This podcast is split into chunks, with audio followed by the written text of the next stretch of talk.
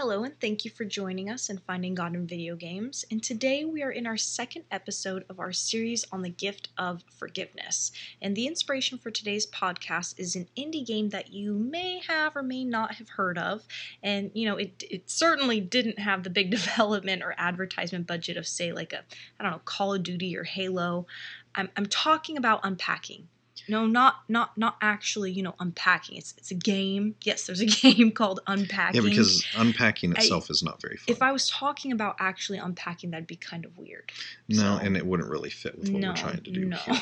But buried in a year of flashy new releases and big budget titles, and of course, this was the first real year of next gen video game launches for the PlayStation 5 and the Xbox Series X. So you might be forgiven for missing this delightfully low budget, no frills puzzler with a message that is unpacking, a game that is, as you probably guessed by now, about unpacking. and you know, typically the act of packing and unpacking is one of my least favorite things to do in life. I mean, I, I like it. I would honestly rather try to get microwave tomato sauce stains out of a hundred Tupperware bowls you before would. I ever unpack a box again. You would, wouldn't you? But within the confines of this game, the act of unpacking is oddly therapeutic. I mean, unpacking is not just some mere moving simulator with silly physics like games like Moving Out that we've mm-hmm. played before. This right. is actually a bit of an understated character study told through the act of going through boxes. You follow one character throughout her life story, and you are responsible for unpacking everything from her original childhood home, her first dorm room, her first apartment, and without spoiling the story too much, multiple other moves throughout her life. And while the gameplay and the art style ooze simplicity and charm, there's actually surprising depth to the experience. The items in the game aren't simply designed to be placed in specific areas based on their size and weight. Their placement is designed to have a very real correlation with where she is in her life at that point as well. For example, how she is feeling about herself and her life at the time is attached to her memories of each of these objects and what they're representing to her in that moment in time. Her beloved stuffed animals may go in different places based on the stage of her life that she is in. And objects that carry painful memories as she advances through different heartbreaking experiences that we all go through in life may determine not only where they can be placed, but where they cannot be placed. You know, like a picture that represents a heartbreak can only go into a drawer, not right. on the wall. Right. And as I considered this game, in which all of these inanimate objects possessed resonance far beyond what their appearance would entail, it got me to thinking about some of the areas of our lives that tend to require some unpacking as we go through each different phase of our life. And within that process, there are areas that we struggle to move on from because of what they represent. Things that continue to haunt us by their mere existence many months or years after the original experience occurred. You know, most of us do a lot of moving in life, literally and figuratively, but the act of unpacking can be not only difficult, but painful because there are things in there that we haven't healed from or moved on from. And one of the biggest reasons for that is because there are painful and unresolved feelings attached to parts of our lives that we can't move on from. Wherever we go, they follow us. Emotional baggage that isn't going to go anywhere until we unpack it and deal with it. You know, in our last podcast, we, dust, we talked about the importance of forgiving others and pressing reset in their lives. This time, we're going to take a deeper dive into forgiveness by looking at what we do in those situations in which our offender has not asked for forgiveness. You know, I'm, I'm actually really excited to dig deep into this because, you know, it's already hard enough to forgive someone who's already hurt us and apologize. But, you know, what if they haven't? What if they never do? You know, what if they're no longer with us anymore? And as a result, it's not like we can, you know, seek absolution or restoration with these people. You know what I mean? Well, that's true. You know, these feelings don't simply move on just because those people did. Right. The hurt is still real. The pain they caused may still be present. And our spiritual life can still be impacted by the bitter root of resentment that we still carry from that experience. And to answer those questions, we are going to one of the most commonly quoted and perhaps most misunderstood verses in all of Scripture. So buckle up. I'm excited. Let's see what it is. Luke chapter 6, verses 37 and 38. This is Jesus speaking, and he says, Judge not, and you shall not be judged. Mhm. Condemn not, and you shall not be condemned. Forgive, and you will be forgiven. Give, and it will be given to you. Good measure, pressed down, shaken together, running over, will be put into your bosom. For with the same measure that you use, it will be measured back to you. Now, before we even begin to dissect this, we do need to look at the word judge in that verse when it says, Judge not, and you shall not be judged. So the word judge in the original Greek is from the root word krino. The definition of this is to distinguish properly or decide either mentally or judicially. By implication, to try, condemn, or punish, avenge, conclude, condemn, decree, and so on. It's it's very much a legal term in that sense. Right. Now, this verse has been used broadly for many years in a variety of ways to support many different viewpoints on a great many things. But if we're going to keep it within the proper context, this is a legal term referring to the act of making a permanent decision of condemnation with punitive implications.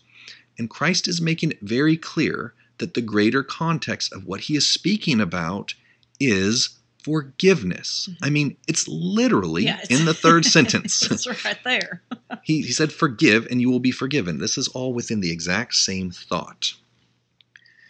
How are we supposed to forgive? Well, he says that too at the end of the thought. In the same way we want to be forgiven.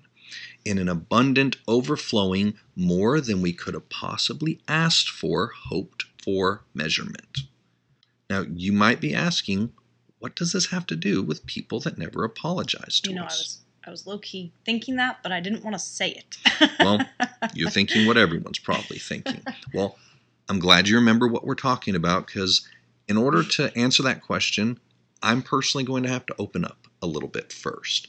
Now, I've made a lot of mistakes in my life. I've sinned against people, I've made many selfish decisions, and they've had negative consequences, not just for the person I hurt, but perhaps people I didn't even know I had hurt or offended. For extended periods of my life, I was not living for the Lord. And as a result, there are probably people that I am not even aware of that I impacted negatively.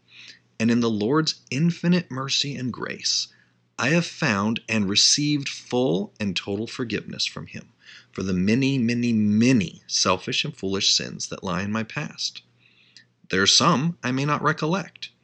There are others that I cannot go back and make right.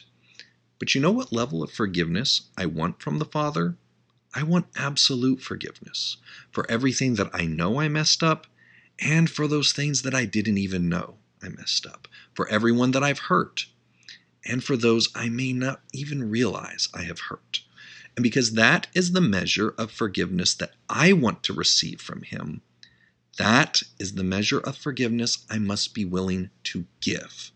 I want forgiveness for all of my sins, so I must be willing to forgive everyone of all of theirs as well, overflowing abundantly, far more than what was asked for or deserved, with no strings attached. you know, I'm glad that we're actually talking about this because it's it's funny, you know, as a person from the outside, I never really thought about that in that way that I would want to forgive somebody as much as, you know, I had been forgiven. Like I'd want people to forgive me for things that I didn't know that I would need forgiveness on, you know, if I had done something bad and had no idea I did, or for people that, you know, I simply can't go back to and say, "Hey, can you forgive me for this?"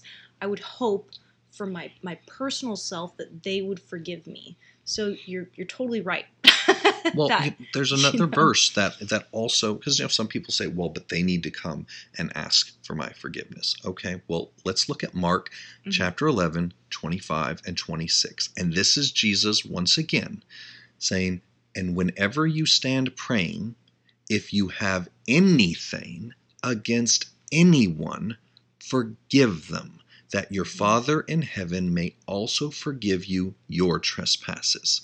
But if you do not forgive, neither will your Father in heaven forgive your trespasses. That's a powerful That one says it as Yeah. directly as you possibly could. Now, it doesn't say in that moment to dial them up on the phone and see if they're sorry. I know they didn't have phones back then, but he didn't say go racing off to them either. It doesn't say to check their social media to see if they're still acting like a fool.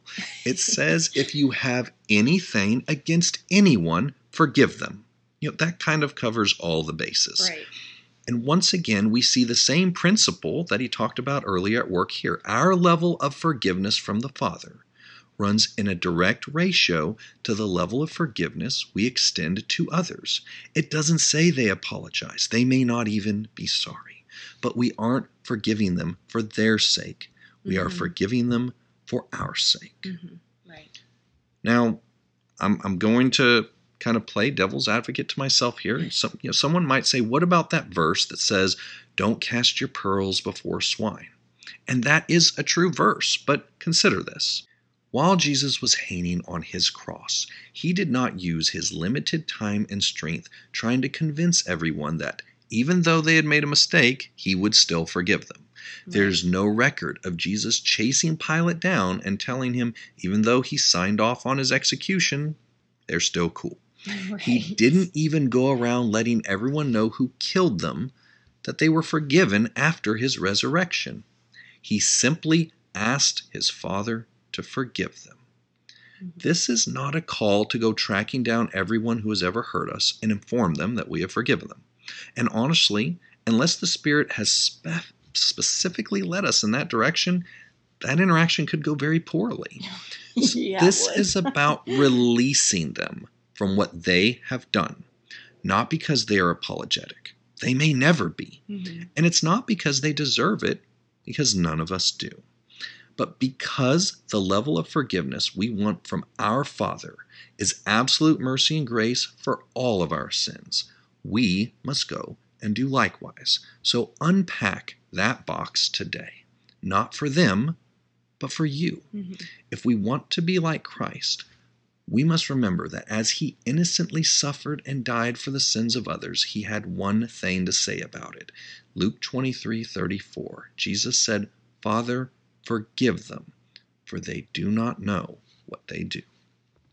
We truly hope that this has encouraged you today. And if you would like to connect with us or check out some of our other content, such as our videos, our articles, daily devotions, and gaming streams, we can be found at Facebook, YouTube, Instagram, Twitter, and also TikTok.